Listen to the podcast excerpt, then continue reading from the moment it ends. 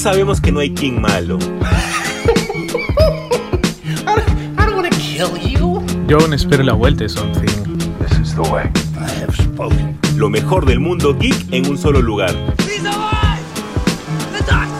Y es porque aquí nosotros nos tomamos las cosas bien en serio.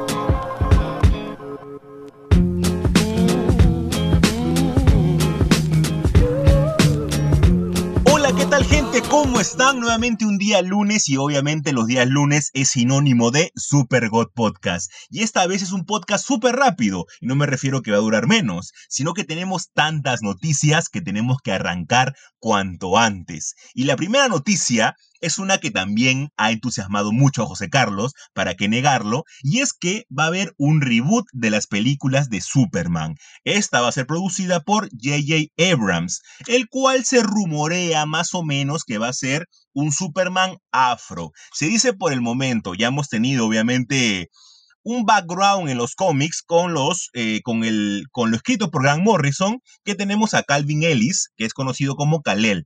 Él también tiene la característica que es presidente de los Estados Unidos. Justo en el anterior podcast mencionábamos que los trabajos de, de JJ pueden ser a veces muy prometedores, pero no terminan muy bien. Pero vamos a ver, José Carlos, primero, ¿cómo estás? ¿Qué te parece esta noticia? ¿Qué tal gente? ¿Qué tal Jesús? Gracias, gracias por la bienvenida, bienvenidos chicos. Y bueno, yendo de plano y de lleno hacia la noticia, pues, ¿qué más, qué más le podríamos pedir a, una franquicia como Superman que nos dé un Superman negro, ¿no? La verdad que me entusiasma mucho, más allá de la posibilidad o no de tener al Superman presidente, la que me entusiasma es la, idea de tener como guionista a Tan Ehisi Coit, ¿no? El gran escritor afrofuturista, eh, ya lo hemos tenido en Black Panther, en Marvel, también lo hemos tenido en el Capitán América. Entonces eh, es sinónimo de calidad. Al menos lo que he leído de Black Panther, muy, muy bueno todo. Es una, nueva. unos nuevos bríos que a mucha gente no le gustó porque como que no, imaginaban a, Wakanda en el espacio, ¿no? Pero la verdad que, que, fue muy buena, a mí me encantó. Y bueno, el Capi tuvo sus cosas chéveres, no lo he terminado de leer todavía, pero tuvo sus cosas chéveres. Sí, tuvo sus eh, cositas, tuvo sus cositas. Es, complicado también tener al Capi un personaje tan identificado como con la, con la cultura estadounidense, ¿no? Eh, igual que Superman, ¿no? Ahora, lo bacán es que, qué nuevo le podría traer el, escritor al personaje, ¿no? Casualmente, ya el lunes del domingo, Jesús ya sacó al fin el, el, el video de Superman, ¿no? Ahí coincido con él totalmente en que All Star Superman ha sido una gran historia del, personaje. Es un personaje, como él bien lo, bien lo dice, difícil de manejar, ¿no? Y, sí, sin duda, sin duda. Y es algo que muchos de nuestros oyentes, ya lo hemos repetido acá varias veces, tienen que tener en cuenta, ¿no? Superman no es un personaje para escribir fácil. Batman quizás es hasta punto un poco más asequible, pero también tiene sus cositas ahí de, de dificultad, ¿no? Entonces, lo de siempre lo de segunda línea, tercera línea son hasta más, más llevaderos y más fáciles de manejar, ¿no? Entonces, por más que sean wow los personajes de primera línea, hay que tener eso en cuenta, ¿no? Porque, porque no, o sea, muchos dirán, pues, no, pero en la Justice League de Zack Snyder, pues tenemos a Henry Cavill y ahora vamos a tener a un Superman negro. Y es, bueno, o sea, son personajes diferentes. E-, ese Superman afro, si es que lo tenemos, va a ser otra historia, va a, va a ayudar a que la gente lo conozca también, que salga un poco del ostracismo, ¿no? Y este... Sí, y, sin duda es algo que nos va a ayudar. O sea, ahorita estamos nosotros pasándola de lo lindo con personajes de segunda línea, que son, por ejemplo, Wanda y Visión. Y entonces nadie se esperaba eso y la estaban pasando muy bien. Entonces es tal vez también la excusa perfecta para poder introducirnos más a esos personajes. Sí, sí, por eso yo normalmente no leo, no leo cómics de, personajes de primera línea, yo trato de irme siempre a de segunda para arriba, ¿no? O para atrás, mejor dicho, ¿no? Porque tienen, tienen mayor posibilidad de, una historia que te enganche. Entonces. Pues sí. Te va, vamos a ver qué tal. Ojalá, yo la verdad que con J.J. Abrams, como tú bien has dicho y lo hemos tenido con, con Star Wars, pues vamos a ver cómo, qué nos trae, ¿no? Ojalá, y, y obviamente si vamos a tener un Superman afro, que sea Michael B. Jordan, pues no creo que, o, Idris Elba, pero Idris Elba ya está muy viejito ya. Sí, ya está medio viejo, pues. O sea, Michael B. Jordan ya lo había intentado en el 2019 que presentó el proyecto, pero no le dieron luz verde, ¿no? Pero yo creo que sería bravazo. Obviamente, yo siempre voy a preferir a, Idris Elba, pero también Michael B. Jordan puede ser. Sobre todo después de Cats, ¿no? Obviamente, obviamente. Necesita, necesita un modo de, reformular su carrera actoral. Y bueno, pasando a una segunda noticia que quizás, a ver, uh, esto ha sido más o menos hace 12 años, así que los que deben tener ahorita 20, 25, eh, de repente se han disfrutado esta película cuando, cuando se estrenó, ¿no? Y estamos hablando de que hay una probabilidad de que Neil Bockham, eh, el director y creador de Distrito 9, pero también creador de Chapi o de Lyceum, ¿no? Ese director sudafricano ha dado la, la noticia de que está intentando dar una secuela de Distrito 9, que imaginamos que podrá llamar Distrito 10, no lo sabemos, ¿no? Este, esta gran oda o obra de ciencia ficción en donde los extraterrestres simbolizaban a los migrantes, ¿no? Creo, creo, mira, no te, no te miento que debe haber sido una, de las escenas más duras que he visto, sobre todo estos estas como que jaulas o estos campos medio de concentración donde estaban los extraterrestres, justo cuando había todo este problema de, la migración, porque la migración, recordemos, es el gran problema social, llamémoslo así, con pinzas del siglo XXI. Entonces, este, ahí, ahí la, la crítica, eso lo, lo bueno de la ciencia ficción que a mí y a Jesús y creo que a muchos nos encanta, ¿no? Cómo tener estos problemas actuales, pero reformularlos de una manera que, que que nos den, no, si no respuestas, al menos un diagnóstico de la situación real, ¿no? Creo que... Claro, o sea, la ciencia ficción no es sinónimo de que nosotros nos vayamos a otro plano y, nos desentendamos de algunas cosas, ¿no? Por ejemplo, ahora con el ejemplo que tú has dado de, de Distrito 9, lo hace también, sin llegar muy lejos, eh, Alan Moore lo hace con Watchmen, eh, Frank Miller lo hace con, con, Martha Washington, con el Green, que es como que el distrito en la que únicamente vive la gente de este, la gente afro. Entonces, es una idea, sí, que ya ha estado reformulada bastante tiempo, lo tenemos en los cómics, en la ciencia ficción, pero el modo que lo explotó Neil Blockbank, este, si es que pronuncio bien su apellido, eh, creo que es muy buena, es excelente. Y es por eso de que ahora la noticia únicamente que está escribiendo, ¿ah? ni siquiera que lo ha terminado ni nada por el estilo, sino sencillamente eso, que está escribiendo ya eh, la segunda parte, nos anima un montón porque es un peliculón. Ahorita él está por estrenar eh, Demonic, que es una película de terror, y no, y no ha hecho nada desde Chappie. Entonces vamos a ver si es que él, junto con el actor que es este Charto Copley, que hizo de, de Wicus, que no les voy a decir cómo termina su personaje para no spoilearles la película a quienes la quieren ver, yo creo de que ahí pueden hacer algo muy bueno, en serio. Pueden hacer una trilogía como se mencionó anteriormente, pero por favor que no sean cada 12 años o si no el público se, les, se les va a ir. Y hablando justo... Dime, José Carlos. No, yo creo, para terminar eso, yo creo que él la intentó, o sea, fue tan tanto el éxito en su momento de Distrito 9 que creo que él se abrumó y dijo, no quiero saber más de esta película porque es como que encasillarlo, ¿no? Pero llega un momento en que, bueno, hay que comer, ¿no? y sí, claro, o sea, e-, él, se dedicó mucho tiempo a hacer videos musicales. Es por eso de que tal vez por ese lado ha estado como que más relajado, pero ya necesitamos realmente una continuación de Distrito 9. Es un peliculón que se queda con una gran promesa para los que han visto la película, se queda con una promesa que queremos al menos verla, verla, verla completa, ¿no? Verla cumplida. Y con eso pasamos a la siguiente noticia. Y es que vamos a tener, se ha dado luz verde para un proyecto de un anime de Terminator. Va a estar producida por EG Producciones, los cuales nos trajeron Ghost in the Shell. Tranquilos, no el anime, sino están a lo complex. Y también es una gran aliada de Netflix porque muy aparte de los animes que ha estado haciendo por su lado, ha estado haciendo varios animes con Netflix. Uno de los animes que ha hecho por su lado es mi adorado mi, ¿qué más le puedo decir, José Carlos? Mi, mi, mi Spokon favorito, porque ya puedo decir realmente que se ha vuelto mi Spokon favorito, que es Haikyuu. Entonces yo con este proyecto que ni siquiera sabemos en qué línea de tiempo va a estar, porque esta, esta línea de tiempo es más complicada que la de los X-Men, yo creo que sea como sea, va a ser una gran historia. Sí, creo que esto es lo, lo bacán o lo paja de, de las franquicias ochenteras que, tuvimos tipo Alien, Terminator, eh, me atrevería a decir inclusive de, las de San Raimi de El Amanecer de los Muertos, no, este, con, con Bruce Campbell, o sea, que te permiten tener un... Devil Dead. Devil Dead, este, te permiten un panorama y un horizonte bastante amplio de acción, ¿no? Entonces, claro, creo que la, la línea de tiempo más manoseada después de Alien es Terminator, o, o antes de, de, Alien es Terminator, ¿no? Eh, donde no sabemos bien cómo va a cómo va la cosa, ¿no? Que si es canon, no es canon, que si vuelve o no vuelve, eh, tanto y viaje en el tiempo, pues ya eh, termina esto pareciendo un queso gruyer, ¿no? Así que, bueno, tener este anime, pues emociona y obviamente confirma lo que ya hemos dicho acá en el podcast varias veces, ¿no? Netflix apostando por el producto oriental, por el producto de anime, el producto inclusive de doramas coreanos, ¿no?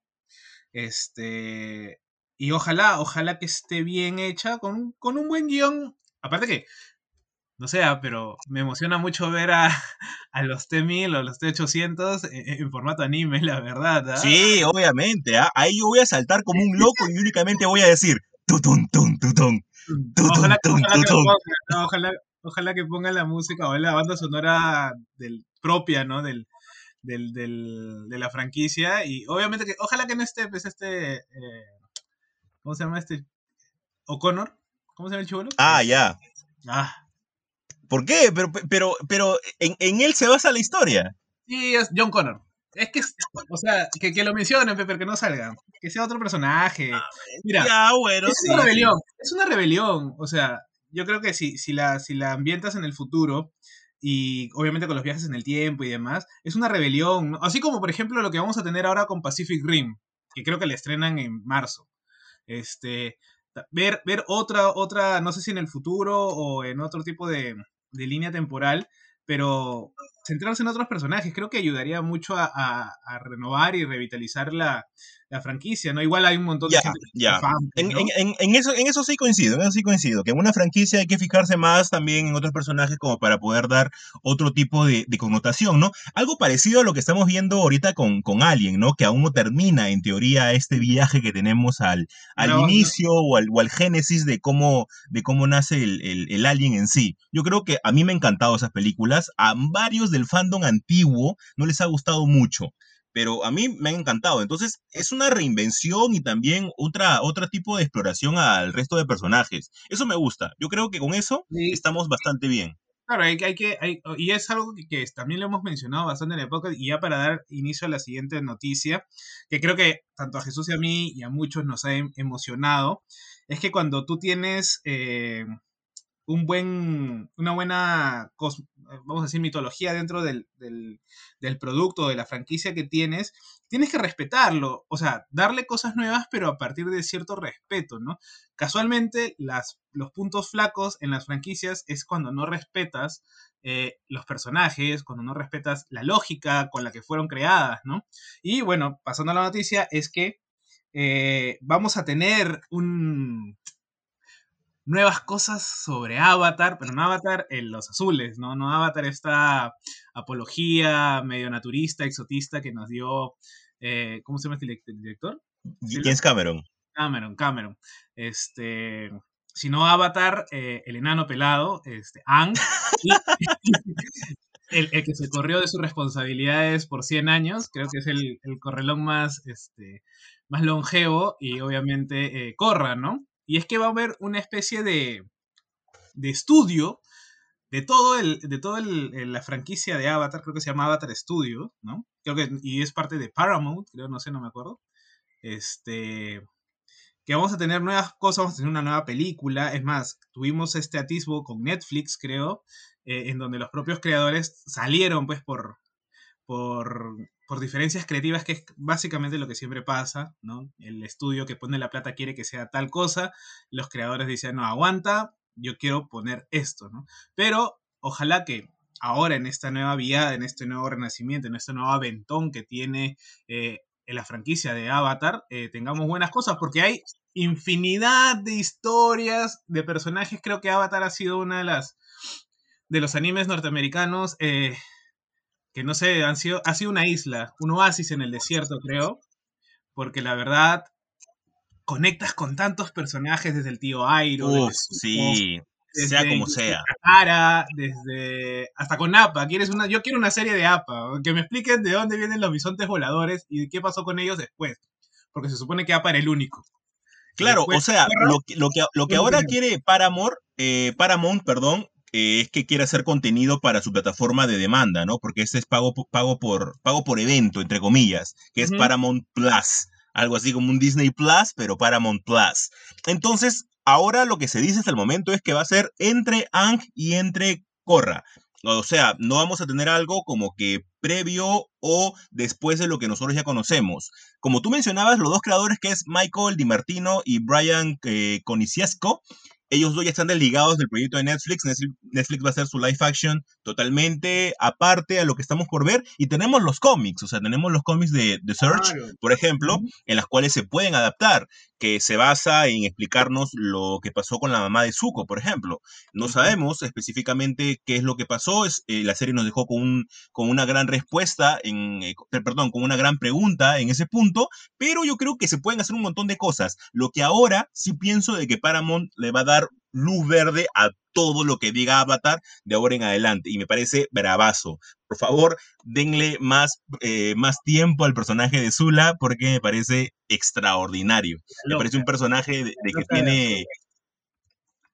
Sí, porque, o sea, a ver, el personaje de Azula, me, me, me estaba comiendo una A, el personaje de Azula me parece un personaje tan bien construido porque no es un personaje malo malo. O sea, si lo queremos ver como la hija del, del, Señor del Fuego, bacán. Pero también es una construcción que es un soldado perfecto, si queremos llamarla así, eh, y que únicamente ella conoce ese lado, no conoce el otro lado como lo conoció su hermano. Entonces, yo creo de que una historia por ahí tal vez de Azula puede resultar, ¿ah? No, sí, yo creo que Azul es, es que todos los personajes, creo que por eso es, genial que la gente siga viendo Avatar y es algo que creo que es un clásico, ya, mira, no, debe haber pasado ni, ni, 20 años, pero yo creo que es un clásico, eh, va a perdurar en la historia, este, y la gente va a seguir viendo, y si no la han visto y nos están escuchando, por favor, véanla, búsquenla, eh, porque van a conectar y va a ser hermoso, es un gran viaje emocional, dramático, de acción sobre todo también. Yo quiero una historia de Toph, yo quiero una historia de, del tío Airo, ¿no? Eh, por ejemplo, uno de los momentos tristes de, de, este, de mis 30 años, creo que consumiendo cosas eh, de cultura pop, es cuando te enteras, pues, ¿no? Del, del flashback. claro, del flashback, no lo voy a decir, ¿no? Pero cuando te enteras de la historia de Airo, ¿no? Y tú dices, oye, ala, no, ¿en serio? Y si no te sale una lágrima, pues sí, o sea, desde el hecho de, de, saber que él fue el Señor del Fuego original, ya te da como que, ya, ¿y por qué tenemos este pata tan bonachón a comparación del Señor del Fuego que lo vemos ahora y que poco a poco vemos el nivel de crueldad que tiene? Entonces, de ahí ya comienza, comienzas a, a jugar un montón de, de factores de la trama en tu cabeza, que realmente es una gran, gran historia. Como dice José Carlos, vean esa historia que es espectacular y si quieren sacar más cosas de Avatar, saquen porque en serio Corra también tiene un montón de calidad. Y finalmente, José Carlos, tenemos la última noticia de la película de Blue Beetle en el universo de DC. Aquí únicamente un repaso, yo sé que es un personaje que no es muy conocido por todos, únicamente yo, únicamente lo conozco por el tercero. O sea, el primero eh, ha pasado por varios porque el mismo personaje no es un personaje original de DC. Vamos a partir de, ahí. Es un personaje que viene de otras compañías de cómic y que luego fue adquirido por DC. Esto es algo normal, no es que pase únicamente con un personaje. En la, en la práctica pasa bastantes veces. El primero fue Dan Garrett, si no me equivoco, y el segundo, que ya fue el que yo conocí, fue Ted Cord, el cual vimos en Crisis en Tierras Infinitas. Y yo me acuerdo de este personaje porque luego lo matan en Crisis Infinita. Entonces, por eso siempre me acuerdo de este Blue Beetle que, que lo conocí en una saga y después a la siguiente que leí lo matan. Y luego tenemos a la versión adolescente, que es la versión ya más conocida y que todo el mundo debe conocer, que es Jaime Reyes, que es un miembro de los jóvenes titanes, ¿no? De, la Young Justice. Creo que también sale en Young Justice, creo. Claro, también sale. Este, sí, vamos a tener este personaje que, como bien digo, ya prácticamente parece quinta línea, ¿no? Este, creo que si no conoces a los titanes o los jóvenes titanes, este, por ahí te puedes perder, ¿no? De, de, quién es este, porque eso obviamente es un escarabajo, o sea, literal es un escarabajo que se, se, te pone en la espalda, ¿no? Y es una especie de simbionte, ¿no? Entonces, este, todo, toda esta mitología de, del personaje no ha sido tan explorado en, en la, no sé llamarlo así, mitología de DC, por lo mismo que no es de propio, sino es anexado, este, pero de que ha tenido buenas apariciones, es más, creo que Jaime Reyes sale en Crisis Infinita, pues, ¿no? Eh, no, el de, el de Crisis Infinita eh, es este Ted Kort. No, pero ahí muere. O sea, claro, eh, o sea, en Crisis, en Crisis Infinita muere ahí Ted Kort, claro. y, después ya se va, de ahí aparece pues el, chico Reyes. Claro, que supuestamente Jaime Reyes agarraría a ver, ahorita estoy nada más diciendo cosas basado en cosas que he leído hace mucho tiempo. Si no me equivoco, luego Jaime Reyes agarra los poderes, pero basado en, el escarabajo que dejó el primer Blue Beetle, no el segundo. Creo que sí. No, no, recuerdo muy bien, porque después saltan y dicen, no, te equivocaste, Jesús. En el cómic del 86 te explican eso. Y es como que, oye, ya, es cosa del momento. Sí, eh, a veces se nos fallan los nombres, los, los tiempos, porque como esto es en vivo y no tenemos, no sé, la enciclopedia al costado para buscar así este el dato preciso, pero ya, si ustedes lo encuentran, nos lo dicen. Y, menos de Blue Beetle, ¿no? Claro, como viene como no sé, pues el, hasta Plastic Man creo que sabemos más de Plastic Man que Blue Beetle, ¿no? Entonces, este, bueno, y vamos a tener un el director también es, es, vamos a decirlo, latino, no, no, este, lo cual influye definitivamente porque al ser un personaje latino, que creo va a ser el primer latino en, en el, en el DC, DCU extendido, este, lo bacán es que vamos a tener. Y es un director que solo apenas y creo que tiene dos películas. Y ojalá, ojalá que le vaya muy bien ahora con, este personaje de Blue Beetle. Y este. Y obviamente porque nos sirve a nosotros como espectadores. También para que las editoriales de cómics este, empiecen a, publicar las historias de estos personajes que en su momento salieron. Y después dijeron, ah, como ya nadie le, le para bola no lo sacamos, ¿no? Entonces, claro, es que son personajes que, que, sí te afectan, ¿ah? O sea, son personajes que sí tienen una, una, una, importancia en los eventos, ¿no? Por ejemplo, hemos hablado, hemos hablado de Crisis Interas Infinitas, hemos hablado de Crisis, de Crisis Infinita, este, también en Flashpoint, si no me equivoco, tiene unos tie-ins Blue Beetle, eh, tienen una connotación dentro del, del, universo de DC, pero obviamente la gente no le tira mucho, mucho balón, ¿no? Nosotros no le tiramos mucho balón. Así que es una oportunidad no, es nada, pues, ¿no? Si no es Batman claro, claro. la liga, ¿no? Pero bueno, ojalá, ojalá que, tengamos mejor mejores este y nuevas incorporaciones a este DC Universe extendido. Y bueno, esto ha sido el primer bloque, gente, y volvemos con algo ya de confirmaciones, con fechas y todo, de cosas que también hemos estado conversando, hemos anunciado en su momento y que ahora se están por hacer realidad, ¿no? Así que quédense, que ya volvemos.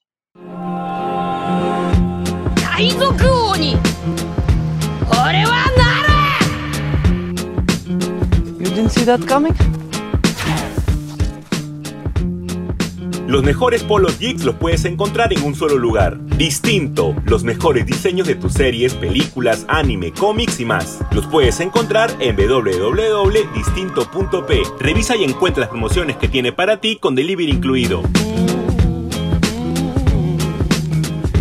de nuestros eh, saludos comerciales, ya saben, si tienes alguna marca o algo que quieres este, que anunciar en nosotros, escríbenos y podemos, este, tu marca puede salir acá. Y entrando en el segundo bloque de estas confirmaciones que ya se están haciendo realidad en unos tiempos en donde uno pensaría de que sacar series, sacar películas o sacar alguna, algún producto más media eh, podría ser una locura o hasta una pérdida de plata. ¿no? De dinero, es que, bueno, se nos anunció y ahora ya está cada vez más cerca para el 21 de mayo el estreno de la nueva película, la nueva producción de Zack Snyder, ¿no? Este, después de, de, lo que ahora va a ser el hito del año, ¿no? Este, la Liga de la Justicia de Zack Snyder, eh, vamos a tener Army of the Dead, ¿no? Esta, creo que a Zack Snyder le gustan mucho los zombies, dicho sea de paso, ¿no?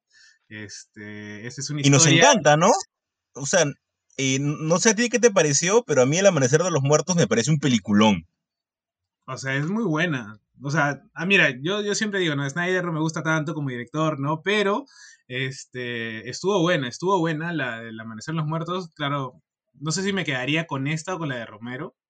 O sea, va contra las reglas universales de, de, de, las leyes de los zombies, porque los zombies de Zack Snyder corren, cosa que, que, depende mucho del, del, nivel de descomposición que tenga el cadáver y, y, los zombies en sí. Obviamente estamos hablando de una ciencia ficción, eh, pero simplemente se, se, se va de una ida de olla, eh, a él le llega altamente las lógicas y si funciona para la narrativa y lo hace más épico, lo pongo, así simple, ¿no? Es, monstruo, o sea, hay una escena especial en el centro comercial que es como que eh, el resguardo que tienen los personajes, en la que una de las puertas se rompe y comienzan a correr y los zombies también comienzan a correr y no es como que la horda común, ¿no? No es como que la horda que tú tienes tiempo de correr, de ocultarte, si te agarran en mancha, recién pierdes, no, estos desgraciados corren. Entonces, no sé, a mí me encanta, es por eso que vi el tráiler también de Army of the Dead y me parece chévere, ¿ah? me, parece bacán. Siempre Zack Snyder trata de darle una cualidad nueva a los zombies, cosa que parece algo chévere. También va a estar protagonizada por Batista, si no me equivoco.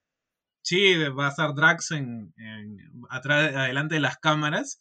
Eh, me, parece que es una película que va a tener tintes también, no sé si decirlo gangsteril o de, porque no, es un thriller, no hay un crimen, ¿no? Pero va a haber una, una cuestión como que con el dinero, con el consumo. Hay una cosa media rara que, eh, que, ya Snyder nos lo, nos lo dará en la, en la película, que me parece interesante desde el punto de vista de análisis, ¿no? Muchos siempre decimos ya que, que vivimos en una sociedad de zombies, ¿no? En un tipo de zombies, una sociedad zombificada, ¿no? Eh, que la metáfora, que, que hubo también todo este boom, pues, ¿no? A raíz, no sé si a raíz de The Walking Dead o The Walking Dead fue el, el, epítome, el punto más alto de esta, de esta fiebre de zombies, eh, pero funciona como análisis también social. Gente, yo siempre lo voy a decir desde mi punto de vista, todo lo que consumimos viene de algún sitio no lo están creando de la nada. Y si nos van a poner una película de zombies en pleno 2021 con una pandemia, por algo es. También hay que leerlo. tampoco, tampoco seas trágico, pues. o sea, que tú quieres asustar, a la gente. No, no, no, tampoco, tampoco voy a decir que va a haber el virus zombie, ¿no? Ni a balas, ¿no? Pero, por ejemplo, eh, que nos sirva para, para extrapolar un poco el pensamiento, ¿no? No, no voy a usar la, la, la película que va a sacar Michael Bay, ¿no? Este del, del virus del COVID-23, que vamos a estar cuatro años metidos, porque bueno, ya vamos, vamos a cumplir un año, ¿no? Entonces, este, y con una variante o dos variantes del virus, así que este, no quiero que se cumpla la, la, película, pero yo siempre voy a decir que los zombies es una metáfora, igual que las películas extraterrestres son una metáfora, eh, la vaina es encontrar la metáfora y entenderla, porque entiendes eso y entiendes la película, ¿no? Entonces, yo, al menos desde mi punto de vista, siempre lo voy a hacer, ¿no? Siempre lo voy a decir. Así que bueno, vamos sí, o sea, mientras que nos tengan algo nuevo que ofrecer, para mí está perfecto. Para mí que nos pongan 50.000 películas de zombies, siempre y cuando realmente se den cuenta de lo que tengan que ofrecer va a ser que sea distinto. Que no caigamos nuevamente en un The Walking Dead, el cual tenían el producto básicamente en el cómic. El producto del cómic es bueno y nunca me voy a cansar de repetir que la serie le hizo mucho daño al cómic. Eh, yo creo que mientras que tengan un sentido de renovación, todo está bien. Y hablando de sentidos de renovación, vamos a tener en un par de días nada más, José Carlos, el 4 de marzo, Pacific Rim de Black por Netflix. ¿Y sabes qué es lo que más me emociona, muy aparte que sea en estilo anime de esta serie, José Carlos? ¿Qué es? ¿Qué es? Que uno de los guionistas es Greg Johnson. Greg Johnson estuvo en nada más y nada menos que en X-Men Evolution, una serie que a mí me encanta y me recuerda a mi chiquititud. Así que por ese lado yo voy a estar bien contento, ¿ah? Paréntesis, esa serie no está en, Net, en Disney Plus, ¿no? ¿Esa es de Sony? Fue una de las cosas que yo busqué cuando, cuando, cuando obtuve Disney Plus y no, no está, pero está en la versión americana. Ah, porque sí, X-Men Evolution debe haber sido el, ejemplo de renovación más grande que yo le he visto a, quizás a, un, a, una, serie sobre cómics, ¿no? Y si va a estar con este guionista, pues creo que tiene pinta de, ser una muy buena historia, tiene pinta de, de tener, bueno, aparte tienes kaijus, tienes mechas, tienes una, una, una sociedad post-apocalíptica, entonces uno diría, ¿qué podría malir sal, no? Pero bueno, vamos a ver, yo, yo tengo todas mis fichas, yo tengo todas mis fichas este, para este, este anime, yo, es más, creo que lo voy a ver el, el, día del estreno, porque obviamente le tengo mucho cariño también a, Pacific Rim de Guillermo del Toro. No, la segunda no tanto, pero bueno, ya, ¿qué podemos Sí, la segunda es como que, ah, a ver, si, si vamos al lenguaje del anime, yo la segunda la veo como una ova. Ya, ya está, es una ova nada más la, la segunda película. Ah, sí, a, eso nada más llega. O sea, es que, a ver, te quisieron contar una historia épica del hijo y todo, ¿no? Eh, y principalmente porque también eres hijo de Iris Elba, por lo cual tienes ya, ya de por sí la, la valla alta. Pero no, no, pudieron, pues, no pudieron a fin de cuentas. Y también, José Carlos, otro estreno que tenemos para el 4 de mayo por Disney Plus, que a mí me entusiasma un montón porque siento que esta serie me va a hacer llorar a mares. Lo presiento. Vas a ver y vas a dar la razón y me vas a decir, Jesús, tú tienes poderes de Nostradamus con Star Wars, que es The Bad Batch, que es esta serie spin-off que ha salido a partir de Clone Wars y que yo realmente espero muchísimo de ella. Sí, justo, bueno, la gente se preguntaba, ¿y cuándo los van a estrenar? Pues porque ya acaba esta semana, el viernes, eh, acaba WandaVision, después de una semana de descanso, viene eh, Falcon y The Winter Soldier, que también creo que son 8 o 9 capítulos, y, este, y después justo Kevin Feige anuncia Loki para el 11 de junio, si no me equivoco.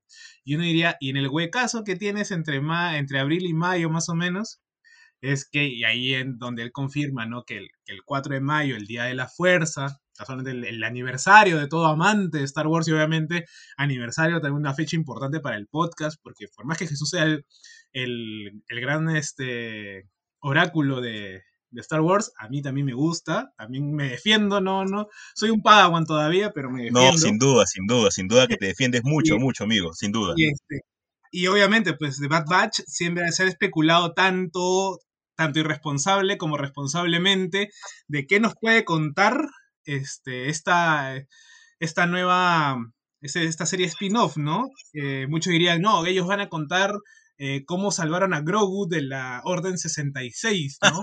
O, ¿Te imaginas? Yo, mira, yo, yo ya no sé ni qué, ni qué esperar, pero si me van a dar eso, genial. Después de lo que he visto con WandaVision, pueden darme el todo y con The Mandalorian pueden darme todo lo que yo voy a consumir y voy a estar contento, feliz. Otra es de que vamos a tener de repente a Cody, este, como un traidor, ¿no? Como al, eh, un nuevo general de las fuerzas del imperio, ¿no? Que imagínate si pasa eso, mucha gente también se va a sentir como que con el corazón roto, ¿no? Después de haber tenido a Cody a la, peleando mano a mano con, Obi-Wan o a, peleando con, con Rex, ¿no? Entonces, ese tipo de. va a ser bastante emotiva. Definitivamente, de que va a haber emoción y drama, va a haber. Así que, gente, ahí estamos con The Bad Batch. Y yo espero que sean más de nueve capítulos, por favor. Porque ya quedan cortos, pues. Aparte que es media hora nomás que nos dan, creo. Sí, semanal. Esto, va, esto, esto van a ser cortísimos. Más de 20 minutos y eso. Sí, obviamente, pues también creo que la mano de Filoni, siempre lo vamos a decir, eh, eh, es, es, excepcional y es, es un buen momento para ser fan de Star Wars, gente. En serio. Eh, tiene todo. O se están creando las bases para hacer un gran, una gran franquicia con grandes spin-off. Y por eso ya vamos a tener el, para el 4 de mayo el Día de la Fuerza de Bad Batch. Así que eh, Echo, Echo también se unió, ¿no? A ellos, ¿no? Sí, o sea, eh, acá Echo va a ser el, el, el, nuevo, por así, por así llamarlo, que lo vimos, obviamente, cómo quedó y me parece una de las mejores cosas con esta última temporada. Y yo creo que aquí, más que darnos explicaciones, nos van a hacer que, nos, que podamos empatizar con varios de estos personajes. Y con eso, con, esa, con ese nivel de empatía y de cariño que ya le agarramos, poco a poco irlos matando. No sé, me vuelo eso. yo, sé que, yo sé que soy un poco cruel, pero me, me vuelo que eso va a ser lo que va a suceder. Ojalá que no, pero vamos a ver lo que pasa, ¿no? No, tienes que matarlos porque si no, ¿cómo explicas que no sigan vivos? Claro. Tienes que matarlos, así de simple, tienes que matarlos, ¿no? Lo bueno es que vamos a tener Funcos definitivamente. Ah, sin duda, sin duda. Y, y, buenos, no cromados, no flogged, no, no. Yo quiero personajes normales. Amigo, el capitalismo te va, a dar, te va a dar la contra, así que vas a tener tus flocked, vas a tener tus metalizados, vas a tener tu versión de madera inclusive, ¿no? Así que, bueno, gente, con eso, este, con esas nuevas confirmaciones de fechas y todo, eh, preparados, marquen sus agendas, por favor, porque acá en el podcast vamos a estar comentando, si es posible, cada episodio creo que Disney nos va a tener, este, vamos a cobrarle a Disney porque vamos a tener un bloque exclusivo para Disney Plus, creo que todos los podcasts este, de acá a fin de año. ¿ah? Así que por favor Disney Plus, si nos estás escuchando, puedes auspiciarnos y puedes meter un poco de plata a este podcast. Y con esta gente, por favor. Con esta gente terminamos el bloque 2 y bueno, vamos al tercer bloque que ya como es un clásico de clásicos, vamos a hablar y llorar, ¿por qué no? El último capítulo de WandaVision. Quédense. Alright, I'll give it a try. No. Try not. Do. Or do not. The Comic Crusade. Obtén lo mejor de Marvel, DC, Image y lo mejor de todo el mundo de los cómics y mangas siguiéndolo en sus redes sociales como The Comic Crusade. Cree en el cómic.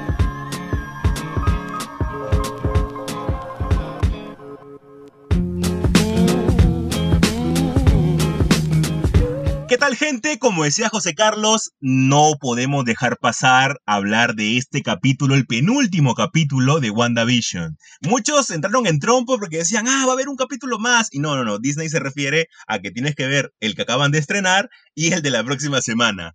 El último capítulo se estrena la próxima semana y creo que este, José Carlos, ha sido el más doloroso que hemos tenido. Eh, hice hice un micro video de las comparaciones con Infinity Ward, con lo que hemos visto ahora en, en WandaVision.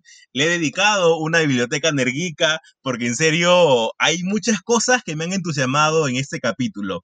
Desde el techo propio hasta la viudez, por así decirlo, de Wanda. Ha sido un capítulo lleno de emociones, una ruleta espectacular y con muchas respuestas. Sí, ha sido. Eh, yo, mira, yo voy a confesar de que lloré un par de veces, eh, una lagrimita se me salió. Yo quería abrazar a Wanda porque, a ver, si bien es cierto, en Endgame nos dio el, el viaje de depresión que tuvo Thor, ¿no? Ahora en WandaVision nos están dando el viaje de depresión de Wanda, lo cual es importante porque también, bueno, la salud mental y, los procesos con Jessica Jones también hicieron algo con el estrés postraumático. Y eso es algo bueno y algo que hay que rescatar de, de, los enfoques que tienen estas series de superhéroes, estas series que entre comillas serían escapistas o que no tendrían eh, mayor eh, relevancia más que mera divertimento. Pero para que vean cómo un producto como esto puede darnos algo como, como una pequeña reflexión sobre la vida, sobre la muerte, sobre los sentimientos y las emociones, ¿no? Eh, yo siempre separo eh, Wanda, WandaVision, cada capítulo, introducción, nudo y desenlace, ¿no? Eh, el capítulo anterior fue como un capítulo medio mes y este capítulo se fueron con todo. Tuvimos eh, las respuestas de por qué Wanda usaba las sitcoms, ¿no? Este, de referencia en los anteriores capítulos y era porque obviamente su padre, había un meme, paréntesis, había un meme, no sé si lo han visto, de, de que cuando te enteras de que cuando el vendedor de DVDs de polvos azules se entera de que el papá de Wanda también vendía videos. sí. y, y, ahí te das cuenta de que, de que era una familia pues en Sokovia, plena Guerra Fría, si no han leído cosas de la Guerra Fría, busquen en internet. La verdad que es un, periodo de la historia última bastante eh, fuerte y cruel, ¿no? Este, para que empaticen un poco con Wanda y con Pietro, pues, ¿no? Y tener este, después la muerte del, bueno, el bombardeo, primero la muerte de los padres, después... Acá, José Carlos, yo te propongo algo. Mira, porque justo en esa parte que tú dices del bombardeo, yo creo que es mucho, mucho, mucho más importante de lo que realmente nos hemos dado cuenta. Porque a partir de acá nace mi teoría del universo de, de Marvel dentro de la pantalla grande, ya con los mutantes. Bueno, mira, hay, hay una hay un documento supuestamente que son los archivos de Wakanda, que son escritos por Shuri, en donde se dice o se explica de que, de que el báculo, o mejor dicho, el báculo de Loki, ¿no? Este, no te daba, o sea, no creó a, no le dio los poderes a Wanda ni a Pietro, ¿no? Eh, eso no se, no se vio en las películas, en las películas parece que fuera que el, báculo les dio los poderes, que la gema le dio los poderes, pero no.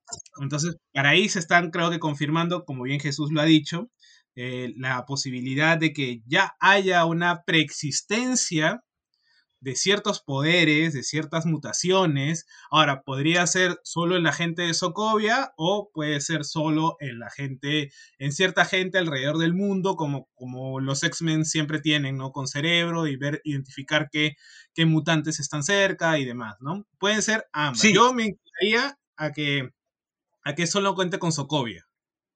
Ya, mira, yo por lo visto, yo me animaría a más al resto del mundo. ¿Sabes por qué? Porque aquí vamos a una teoría que también estaba en Deadpool y, me fascina de que, de que tenga una relación, que cuando le explican a Deadpool que varias personas tienen el gen mutante, únicamente que lo tienen inactivo, esa parte me encanta. Cosa que vemos el bombardeo y vemos de que es uno de los, de, los misiles de, de Stark.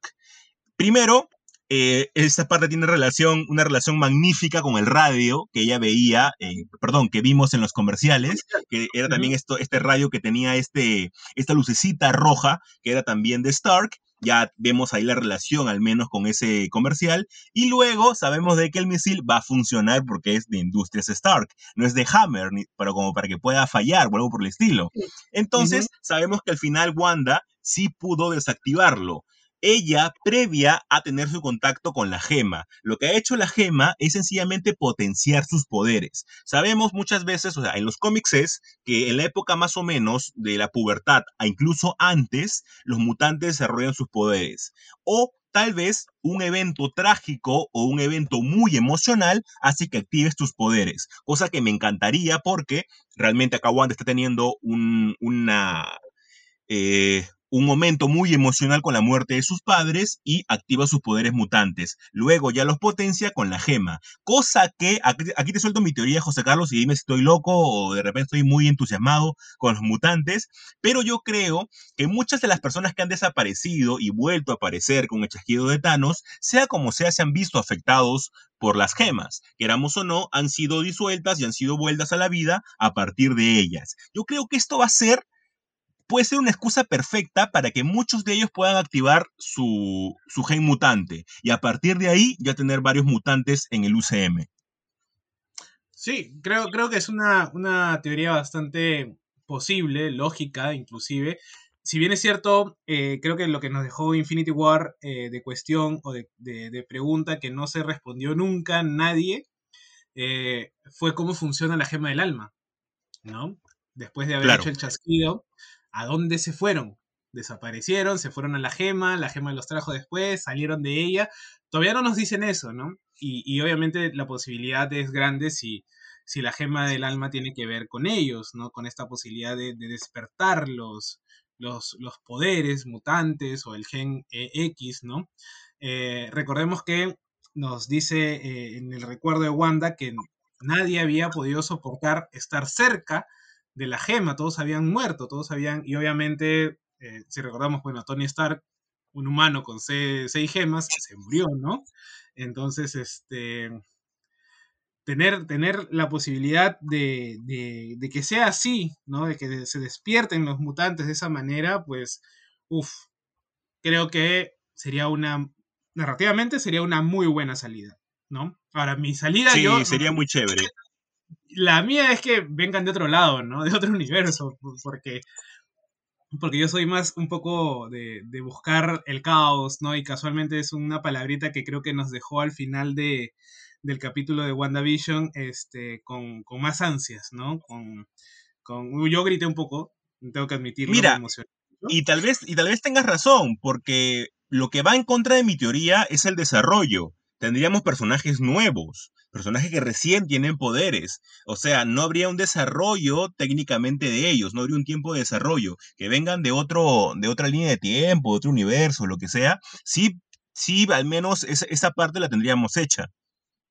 Claro, ya, te viene como que con la tarea lista, ¿no? Entonces, este, funcionaría, ¿no? Igual, como, como, como Wanda nos, WandaVision nos está dando cada semana es te armas una teoría y llega el capítulo y te las desarma todas, porque es, ¿y ahora qué va a pasar? Y estamos a un capítulo del final y no sabemos literalmente qué va a pasar. Mucha gente, incluyendo creo que Jesús y yo, vamos a amanecernos, vamos a esperar que sean las 3, 4 para poder, de la mañana, para poder ver el capítulo y después decir si, se acaba una, una etapa en nuestra vida o qué es lo que va a venir dentro de, del universo cinematográfico y todo lo demás. Y a las 6 o 7 de la mañana esperen mi video con todo ah, explicado. Mira, mira esas palabras mayores, ofrecimiento mayor, ¿ah? ojo, ojo, ya está grabado, por favor, no nos defraude Jesús, ¿ah? Todo, 6, 7 de la mañana, 8 si tomo desayuno. Video ya listo. Su mamá, le va a decir, Jesús, deja de grabar, quiero dormir. Quiero dormir, quiero dormir. Ahora, hay, hay, unos gatos en el techo que tampoco dejan dormir. Pero mira, yo creo, yo creo realmente que la gente espera soluciones. Eso es a mí lo que, lo, que a veces me, me, desespera un poco. La gente dice, no, pero muy poco, un capítulo para, para una resolución a toda la serie. Y no, o sea, acá se espera el desastre. Acá se espera únicamente que todo se vaya al diablo. Yo no espero que acá, este, por más que hayamos visto la escena de Visión y Wanda y Wiccan y Speed peleando juntos y que realmente ganen y digan, ah, ahora vamos a ser felices. No, esa parte no va a pasar, esa parte no la vamos a ver, eh, porque acá se espera el desastre que dé pie a The Multiverse of Madness.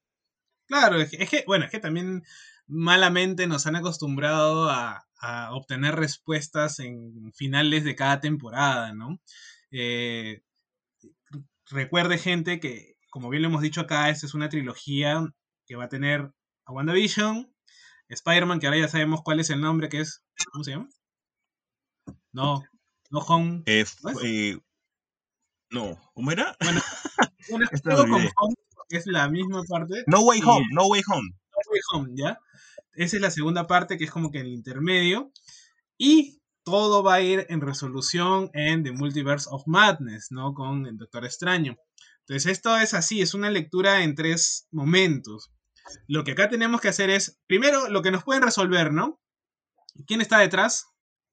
Y ya sabemos que Agatha Harkness no es sola, o no es ella la única. Hay alguien atrás.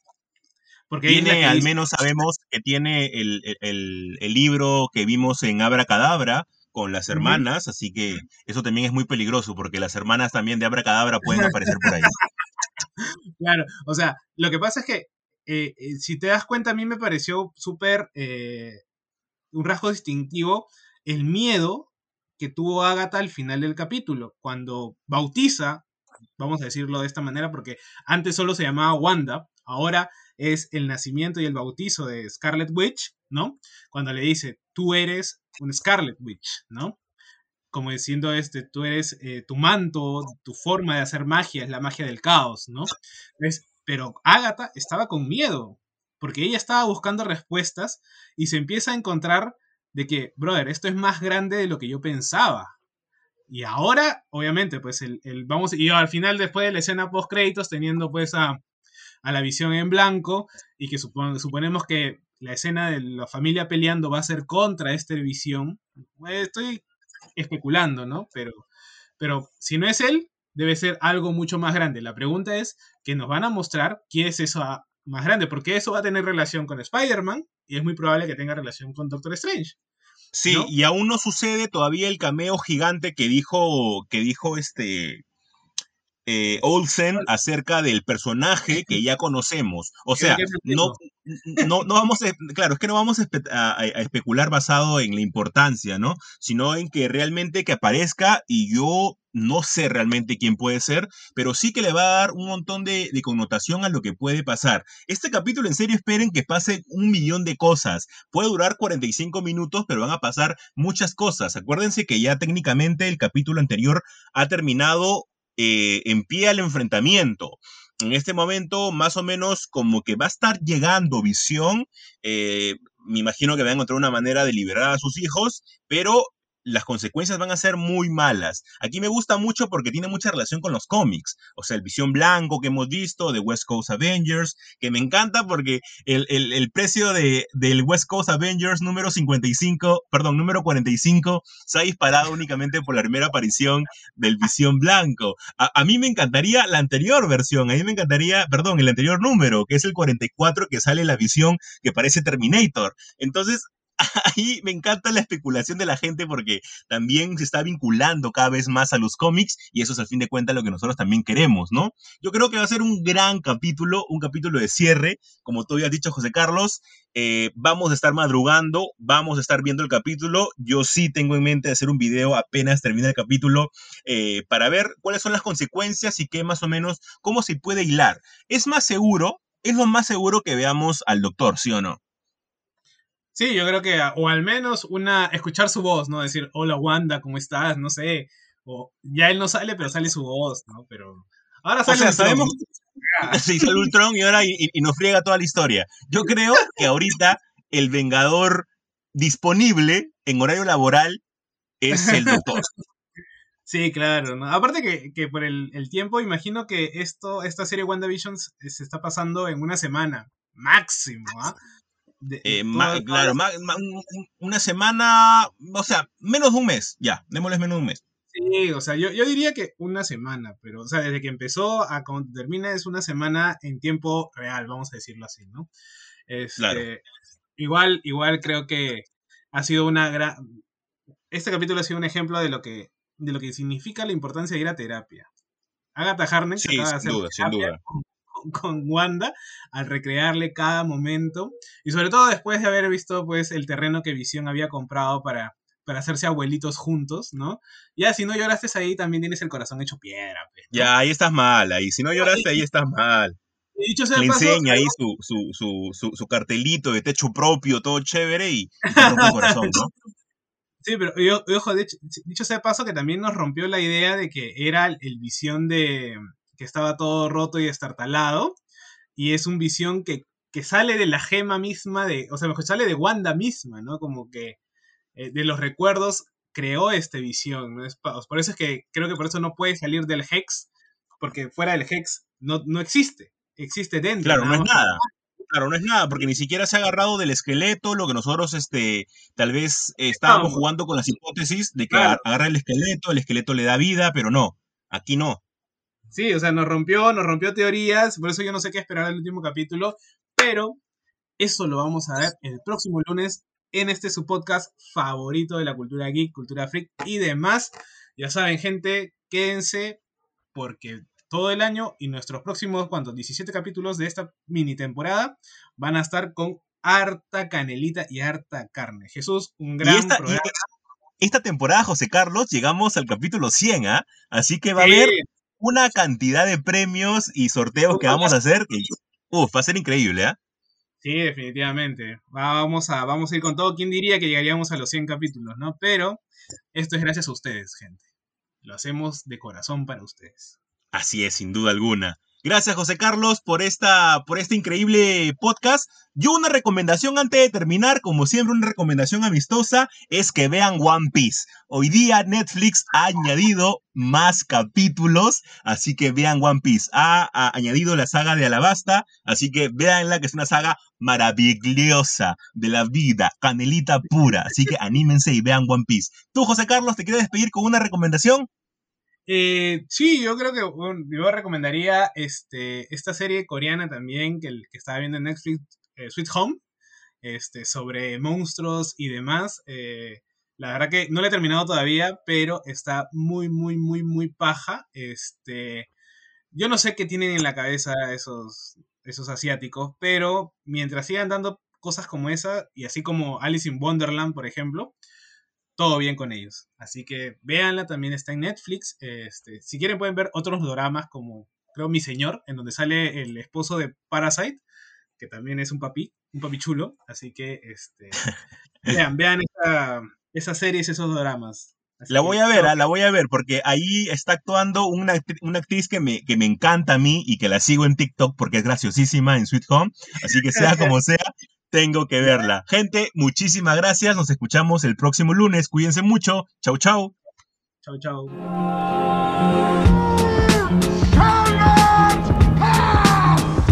Es que sabemos que no hay King malo. Yo aún espero la vuelta de Something. Lo mejor del mundo geek en un solo lugar. Y es porque aquí nosotros nos tomamos las cosas bien en serio.